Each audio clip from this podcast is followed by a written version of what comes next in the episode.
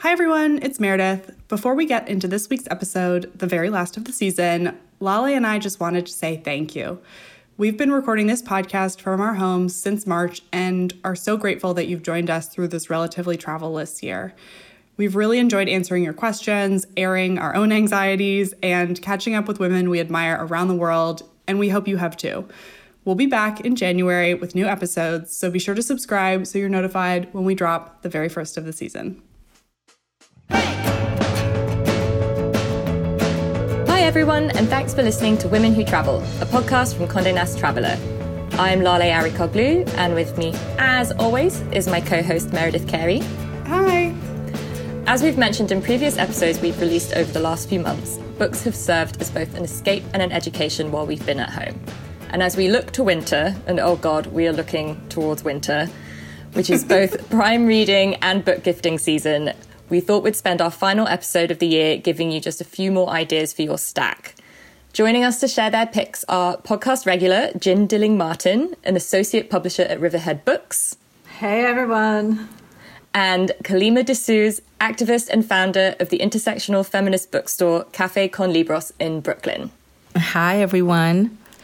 So before we get started with our picks, I wanted to ask you, Kalima, a question. Mm-hmm. Um, when we spoke to Emma Straub earlier this year, she spoke about the support and almost equally as important, the patience that we need to be showing our local bookstores. As people look to order books for the holidays and for themselves or their families, what advice would you give them? Oh my gosh. First, I'm going to say thank you for that question because it's a really important one. Um, I would say that folks need to shop independent bookstores. That's number one. Shop local for the entire season. I don't want to be controversial. I do want to be honest. Amazon does not need your money. I promise you, they are a billion dollar, looking at trillion dollar company. But the independent bookstores, they do need your money. It's been a very, very rough season. So I'd say shop independent and local across the board. Number two, I would say to plan out your list, plan it out, do a little bit of research, and then try to order in advance to give those small independent bookstores or those small local businesses the time to ship your packages. For me, I ship USPS because I am in militant solidarity with the USPS system although I respect the work of UPS and FedEx, I do think that it is really important that we stand in our politics. And one of the ways in which Cafe Con Libros is standing in our politics is to support the USPS. So that means that it's going to take a little bit longer than normal have patience. Know that your dollar is just it's not just about getting that gift. Your dollar means something in this world in this social political climate. And so it means a shift in the way in which we engage with small businesses and engage with the USPS system. So again shop local plan ahead be patient and understanding and get creative in ways that you can continue to support your local businesses well, I was just going to say if people are thinking about doing their holiday book shopping now, they should do it like right now. They should do it right now and they should you know, sort of ask around about inventory because inventory is an issue not on just our end, but the distributors' end. For them to even have the book in stock, which is a whole different issue that we're dealing with, for that book to then get to the bookstore. Again, not to be controversial, but we do live in Amazon world, and Amazon can get you a book in eight hours if they wanted to. Like if you if you paid Amazon Prime, you could get it. But an independent bookstore may not be able to get it to you in in eight hours. So again, plan, shop now, and know that your gift is going to arrive in time. And if it doesn't arrive right on time, it's fine. It is definitely not the end of the world. and we've said a million times that the holiday calendar is in the trash this year. We're just being flexible.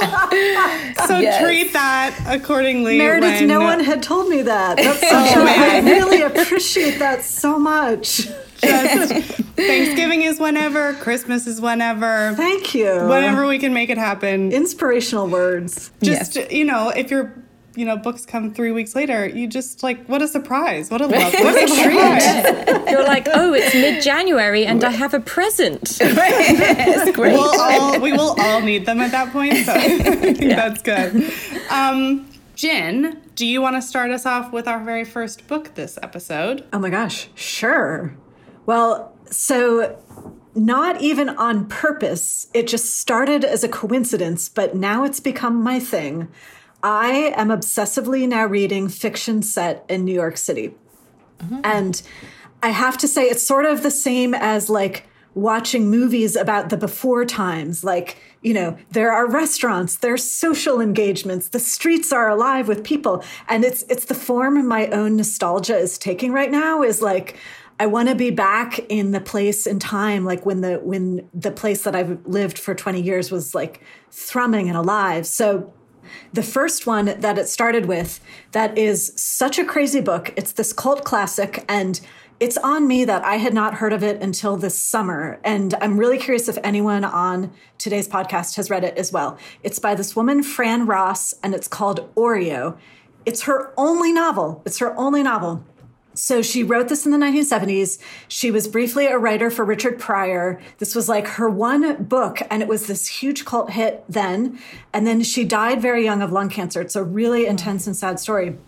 But writers that I really love, like Danzy Senna and Paul Beatty, all cite her as their inspiration. Like it's this manic, comic, antic, hilarious story of this young biracial woman growing up in Philadelphia, but then taking the train to try to find her like ne'er do well father in New York City. And the scenes in New York City, it's New York of the 70s, are so stunningly written. She like sleeps out with some, she makes homeless friends and sleeps on the west side by the river. She goes up to try to find her dad in Harlem. She like, I, I can't even, I won't even give it away where it all goes, but the laugh per page ratio, I think, is the single highest of any book I've ever read. It is absolutely hysterically funny comic writing. And um, it is now back in print. So, like, if you just need to really laugh a lot, or if you miss the days when like cities were full of, of people doing crazy shit all the time,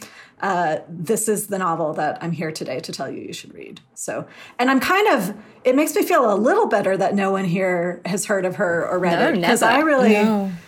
yeah. So it's it's this like funny cult classic, and I'd say like one. Uh, I've been I've been on uh, beating the drum about this for a month now since reading it, and like maybe one in ten people in my literary world had heard of it. So it does. It's it's like still still somehow swimming a little a little under the radar. Kalima, what yes. is your first suggestion for oh everyone? Oh my gosh. So my first suggestion is Lobizona by Romina Garber. And I just want to start this off with she's many great quotes in this book. My favorite quote, which is also on my website, is why be a son of the system when you can mother a movement? Mic drop for me. Beautiful. So beautiful. this is is so beautiful it's about world building and it's for me it's intersectionality at its finest. So she's she's talking about undocumented being undocumented and the experience of being undocumented being hyper visible while being completely invisible. And she tells the story through this young lady who is who is a werewolf, Lobizona. And in their world, only men can be werewolves. And so she has these radiant eyes that makes her completely invisible to the world because she can't let the world see her. So it parallels this this idea of being undocumented, but having this feature that makes you completely visible and hyper visible and hyper different. And it's so beautifully done. She's talking about gender roles and smashing conventions of all gender roles and same sex love. So she's she's she brought in so many key elements of what it means to be present in today's social political climate, to include an ICE raid, to include a long lost father, to include a father who was an activist, so who had to be banned from the country. I think it's just so beautifully done. And of course, at the center of it is this young lady finding her own tribe. And so when she finds her tribe, she finds herself and she actually finds love for herself and then love in a, another guy. And part of that love is this this this whole this very subtle discussion of consent. You know, so when he goes to touch her, he is asking permission. And I have really enjoyed stories that really center a very clear conversation about consent because I think that romance is always about like, oh my gosh, we fell into this heated, lusty kiss. And there's no conversation about like, did you actually want that lusty, heated kiss? Or like, how did you want it? And where did you want it? And he's and he asks, Do you want this? Do you want me to kiss you here? How do you feel? And so, an all encompassing book, beautiful world building, um, and again, convention smashing. When we recorded, I think it was the April one, I was kind of going through the same thing that you are going through, Jen, in that I was trying to read because I wasn't in New York so much just like New York fiction. And I read a book that had come out in March called The City We Became by N.K. Jemisin, which is about New York. And I talked about it on that podcast, which I'm sure we'll link in the show notes. And I was like, I have to keep reading the books that this woman is writing because this is amazing. And so then I read the Broken Earth trilogy, which is super different from The City We Became because it's like much more of a fantasy, sci fi sort of vibe. And to me, it really just hit on all of these things that I was interested in reading about at the time. There's so much world building, like you said. Climate change is such a huge issue. And for me, it was just, I've been really loving books that are written from the perspective of a bunch of different characters. And so you know, Disappearing Earth was something that I really loved earlier this year. Um, Girl, Woman, Other was another book that I really loved. And the first book of this trilogy, called The Fifth Season, is written in a similar style with a huge twist that I cannot give away. Um, but I just really loved this trilogy because it took me out of the reality of what was going on, but still hit at things that were super relevant today if you liked watching like Avatar as a kid, like the last Airbender, not the blue Avatar, um, or really liked um, Game of Thrones, like those types of stories are in here, but like from such a female perspective. And, you know, there's like magic and earth and weirdness, but it's all just done so beautifully. And I, I don't think I've read a trilogy straight through like ever like in that i just read like i couldn't stop. Like i couldn't just be like oh i'm gonna read another book now. It was like i have to stay in this world because it's so good. So i would highly recommend the broken earth trilogy i wish they had better covers but but i love them so much meredith oh my gosh this it was actually gonna be on my list it was actually going to be on so my list, good. and I said, "Kalima, go a different direction." that book, I, I, just 10 seconds, I tell you, I'm a person that was completely nonfiction reader for the majority of my life, right? So like very heavy books all the time because I was I spent a lot of time in the academy. So not much time for fiction or science fiction or whatever. But I'm telling you, we read it last year as our last book of the year. And I was to give up after page 75 because it takes so long to world build. I had never, I was not accustomed to that. Once you get past page 75, it is all uphill from there. And literally, the last 10 pages, it took, I, I read a page a day because I didn't want to let go of the characters, the world, what was coming ahead. It is a book of pure perfection in terms of so many social issues in one and perfectly done in this completely different world. And you have to use your imagination. And I just loved it. Yes, yes, yes, 100%. Lale, how are you going to follow that? well, um, a book that both me and Meredith have read without realizing that the other one was reading it, which is The Memory Police by Yoko Ogawa, which is one of the strangest books that I've read in a good while. It's set in a on a fictional island in Japan under some sort of vague authoritarian rule by the, this sort of organization called the Memory Police. And I won't give too much away. I'm terrified of giving too much away by with this book that I still truly don't quite understand. Um, but basically, all the characters in the book are slowly starting to lose their memories of objects. So each day, a different object loses its meaning. Wow. Wow. Um, and For all, f- like they would all forget an orange on the same day collectively. Okay. So they'll forget what a spoon is, for example, or okay. a photograph suddenly loses all meaningness. And it goes from there. And I've been to Japan before, and I think that really helped inform how I read the book in terms of the quietness and the pace of it and sort of how I imagined it to look Meredith, you haven't been to Japan, and I'm really interested to know how you connected with it. I haven't, but I also wrote Quiet in my notes because I was going to bring this book up too. I think it was just published in July of this year in English and it was published in Japanese in like the 90s. But it was one of those books where I was like, if an American wrote this book, they would f- screw it up so bad because there are so many unknowns in the book that you just have to live with. And you're just like plodding along as the tension is growing and the tension is growing. And then the book ends and you're like, are we going to have a resolute? Like, wh- so many things that I thought were going to happen didn't happen, but then other things that I thought weren't going to happen did. But I thought it was just the way it is written is so beautiful. It's like such a almost like a tongue twister for your mind. It is I really really enjoyed this book. The cover is beautiful and I would recommend it. Also, it helped me out of my reading rut. I've like found that there are certain books throughout the last couple months that as I've like, you know, read the entire trilogy and then like haven't read for 2 months have like pulled me out of that and this book was one of them because it just like makes you really love reading. And I think one other thing that I found very oddly comforting about it to read this year was that there is a sort of run, a certain theme of like finding your like chosen family in a time of Yes. loss, Yes.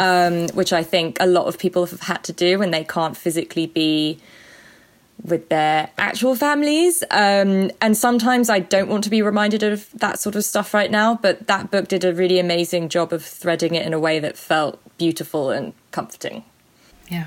Fiction out of Japan is so it's so interesting to read to me partly like obviously their their literary sensibility is so different so the pace or the arc or the sense of like wait the big thing that was to happen didn't happen even though it would always happen if it were a, a western novel um, but their language grammatically is so different than ours and in talking to translators out of the japanese it's i think it may be actually one of the hardest languages to translate into English because they have several grammatical structures that we don't even have here that are incredibly important to nuance in their language. And so, uh, how you then get that when we don't even have the grammar to offer it, I think is really, anyhow. So, sometimes I wonder when reading from the Japanese, like, is it weird because of my Western sensibilities, or is it weird because the translator's like, I don't, How do I even do I don't that? have a word for this. this. right and also you know is is you know so i'm a, a social worker and one of the things that we talk about is how do you provide clinical social work in spanish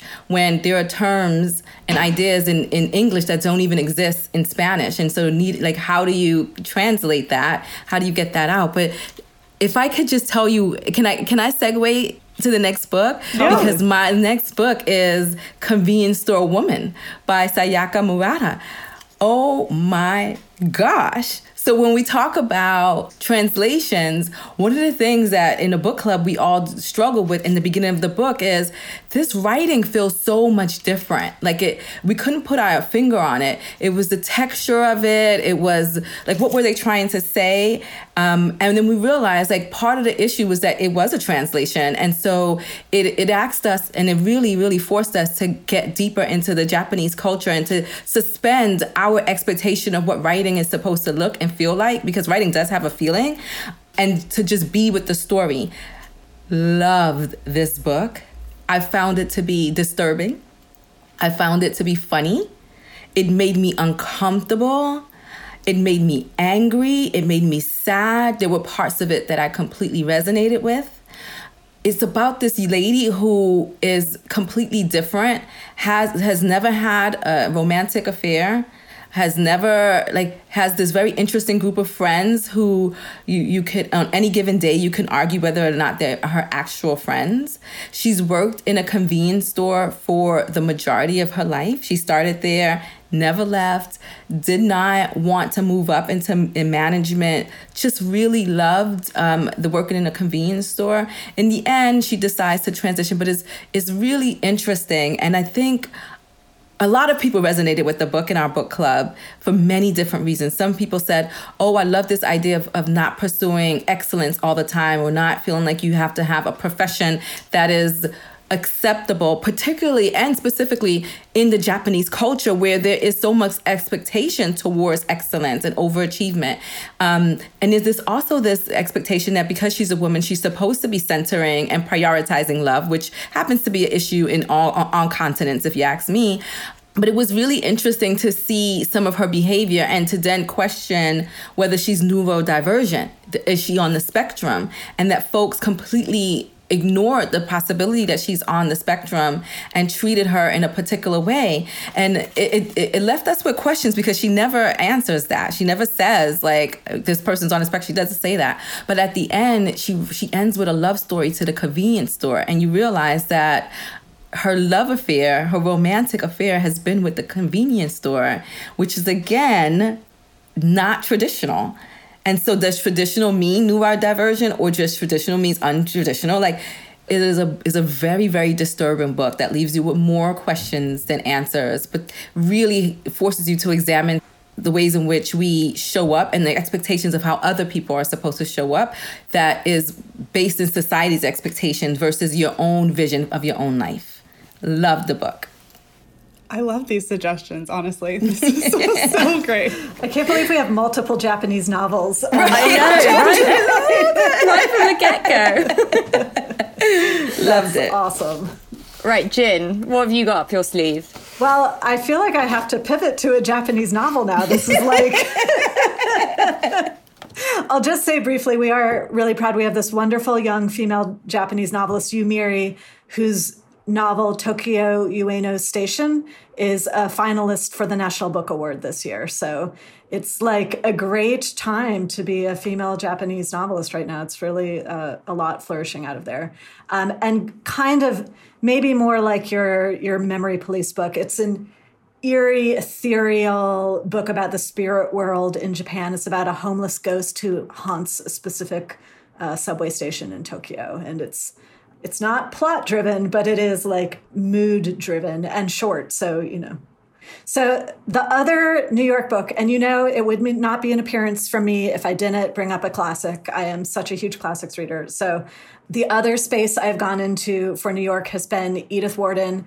If I ever just need to like laugh a lot and be distracted uh, by the problems of, uh, in a way, it's a fantasy novel, right? Like a very rich, very elite New York of a different time. Um, and my favorite is Custom of the Country. So I did reread that this fall. And I don't think there's ever been a better anti-hero written than the hero of anti-hero of Custom of the Country. Undine Spragg is one of the most lovably loathsome, disgusting, ladder climbing villains who you're just both like you want her to fail and yet you want her to succeed because of how uncomfortable it's making all of the muddied, uh, well heeled class of New York feel. And the descriptions of her the the kind of shabby hotel that the family first moves into with giant pink bows tied around the palms and pots and the tacky satin damask and all the portraits of Marie Antoinette around and how how fancy she feels living in the Stentorian hotel. It's just the descriptions are to die for and it's been fun to be immersed back in like that that weird rarefied New York of the 1920s. I'm like fascinated by all things written in the 1920s at the moment because it is the life that came after the pandemic. And I want to just nice gobble that stuff up as any sort of like glimpse into what is on the other side of this for us, which, if you go by like certain novels, it's a lot of alcohol and a lot of partying by the looks of it, but and a lot of excess. I don't think um, anyone's going to complain about that. I was going to say, maybe, I, maybe I'm just like, I might just be projecting my own needs right now. I have actually never read any Edith Wharton, and I would love advice on where to start because I have to say, I have leafed through many a copy of many of her books in a bookstore and then never known which one to choose, and I just put it back. So, what's my Edith Wharton starter pack? Mm, good question really do start with custom of the country. It's like it's one of the it's slightly trashier than her like the, the, like big thumping classics, but it is the most fun and they're all hysterically funny. I mean, they all will give you like great great pleasure. um, I, I believe. So. All right. Well, I'll be putting my order in then. um, Lale, what is your next pick? Okay, so my next pick was a very highly anticipated novel for this year, which was Lying Life of Adults by Elena Ferrante. Going. Great enthusiasm on the Zoom screen right now. Lots of fist pumping. yeah. Meredith, when you were saying how there's only been one time when you've read a trilogy back to back, and, you know, there were four novels in the Neapolitan um, books, but for me, that's the one time I did it where I would just close one and then have to open the next book up. So I had been counting down for this book, and it really, while I had to accept that I was diving into a different Naples world and it wasn't going to be the one of my brilliant friend, etc., it was so wonderful. And it's set in Naples in the 90s and follows the trials and tribulations of a teenage girl who's an only child in Naples and trying to connect with family members who live in contrasting parts of Naples. And, you know, that city is so alive in Ferrante's writing, and God, the men are shitty in her books. And it was just, I was just absorbed for a week.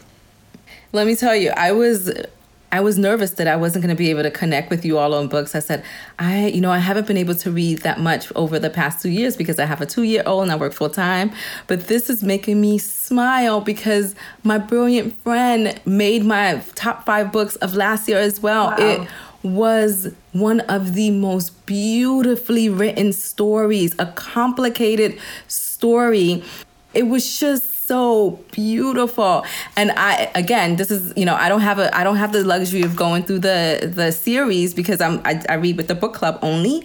But I'm so glad you brought this up because I was so happy to receive that book in the bookstore and put it on the front because she is such a beautiful writer. And I think the way in which she captures the culture and the history of Naples is impeccable. And i i remember like reading a part uh, in in the book and remembering my walk through naples. Every time i go to naples i feel like this place is beautiful and dark and scary and exciting and all this great stuff. And reading the book is the same way. And so she did like it's just so well done. I think if you're looking to travel it is probably the best she is probably yeah. the best person to lean on at the moment because she delivers she really, time. really, really yeah. does. Can we just say, uh, shout out to the other sh- theme besides Japan, which is women who have written trilogies, four books, but like mm-hmm. yes. big, sweeping, ambitious women where they're yes. like willing to bite off and write many volumed book fictional landscapes and that historically was the territory of men and it's really exciting whether like elena Ferrante and N.K. Jemisin different genres, but still really having the ambition to build these huge worlds and take on an enormous project with confidence. So. Same as Romina Garber. Lobizona is one of three books. Wow. Is and I cannot wait. I'm like sitting on my hands waiting. Like, when are you gonna pump out that book? Come on, let's go. it is so I'm so ready for it. And I think that thing of world building is such a male dominated yes. territory, both in fiction and then also in real life, given that every city has been designed by men. Yes. And to at, le- at least have this like fictional outlet where women are like creating new worlds and rebuilding things in different new imagined ways is so exciting to me and also just so cathartic as well. Yes, I agree. I agree. So, since we've been talking about the books that other people should buy for themselves or for their family and friends, Jynne and Kalima, what books would you like to get this year for the holidays? Yeah, so I, I will tell you this. I don't have a specific title. I just discovered fantasy, sci-fi, and I find that um, YA books are doing, I'm doing well with YA books. And so if anybody were to give me something, it would be a YA book, a young adult book that is fantasy, magical realism, sci fi ish, and a romance as, as somewhere in it. I, and if you needed to draw on anything that could help you out, you can draw on 100 Years of Solitude, which is one of my favorite books of all time. Jane the Virgin. You're speaking my language here. Jane the Virgin, which is one of the most feminist shows ever. So well done. And the fifth season, right? Like I so if you if I don't know if um if there's a book that exists like that, but listen, that would be my my dream book. My dream book. Jynne, how about you? Wow. I'm just trying to imagine if like Gabriel Garcia Marquez had guest written an episode of Jane the Virgin, like what? oh my god. I don't know if I can recover from even this this uh, image, Kalima. um, well, as a matter of fact, the Ferrante actually is on my wish list that uh, has been sent to my parents. So um, that's uh, one of the books. And then the other, I don't, I don't know how everyone's pandemic hobbies were go- are going now. You know, like we've been through banana bread, we've like did sourdough starter, home crafts. like I, I, don't know where everyone else is at. Um, the two things I'm going to focus on for winter are homemade Japanese food, specifically learning to make tofu, and then Japanese rock gardening. I know this this is just how fringe things get after seven months. Um, but there's this wonderful woman I follow on Instagram. She has a stunning Instagram account, and she has a cookbook called The Japanese Table. So that's the the cookbook that's on my wish list. So much Japan. I know. Who knew? We did not plan this. We did not plan. I don't know. I don't know what's in the air. I think. I think a lot of desperation to travel somewhere far, far away. also, I feel like there can be nothing more relaxing and like focused than a rock garden at this moment. You know what I mean? Thank like, you for like, seeing me. Thank you, Meredith. I appreciate um, There's some level of like laser focus that you need. this is what it's come to. It's me, about me staring at rocks. Month yes. seven. Just monastically taking them outside, laying them somewhere new. um, Lale, other than an Edith Wharton book, what do you want for the holidays? Actually, there is a book that I would love that I feel like everyone has been raving about. It is a debut novel and it is Luster by Raven Leilani. Yeah! Great choice, great choice. Let's have the conversation. so please tell me without telling me everything. Tell me all about it. Yeah, you know, this is a very, very interesting book. Um, she is a virtuoso, hands down, and I cannot wait to see where she goes from here. It is really, it is on my list. It is a discussion of the intersections of race, class, gender roles, and domestic life. And she is talking about, much like what you were saying, Jynne, about about New York City. She's talking about Bushwick in ways that if if you've if you if you've ridden the L train or you've walked through Bushwick, you can smell what she's talking about. You can hear what she's talking about. You can feel the tension and how close we all are on the L train and like get off of me, you know and she's talking about these things in a way that feels so New Yorkish, so Brooklynish, and then she goes to the suburbs, and then you really get to see class and race play out in a very interesting ways, and not. It, it, some of them are like right dabbing your face. The racial microaggressions are like boom. But then there are the subtle things that she talks about that you don't necessarily attribute to race until she gives you this long, long sentence about this a bar of soap and you see how race and class is intersection intersecting in this discussion about a bar of soap you know? It is so well done. And finally i want to say that it's you have to be in a space to read this book because the sentences are very long. And she she does a lot of like describing of details. Uh, and if you're not in a space to hold that and you want to get right to the point it's not the book for you. But if you like to meander through an idea and through you know the crease of a, of a somebody's shoulder something she takes you there. I'm telling you, Lale, you are in for a good damn read that's going to really question your politics around your feminist politics. I promise you. Oh, I cannot wait. It is so well done. That feels like a very good, very well rounded, idea filled place to wrap up. If people want to follow what you're up to, Kalima, and what the bookstore is up to, where can they find you on social media? Sure, thank you. Um, so we are at Cafe con Libros underscore BK on Instagram and on Twitter. Um, Jynne, how about you? Uh, it's Jynne on Twitter with four N's, J Y N N N N E. Perfect. I'm at Oh Hey There Mayor. I'm at Lale Hannah. Be sure to follow Women Who Travel on Instagram at Women Who Travel and subscribe to our newsletter. And like I said at the beginning of this episode, be sure to subscribe so that when we come back in January, you get to hear those first episodes of the year. We are so excited to bring you more episodes in 2021. Hopefully, not hopefully, we will be traveling more, and we'll talk to you next year.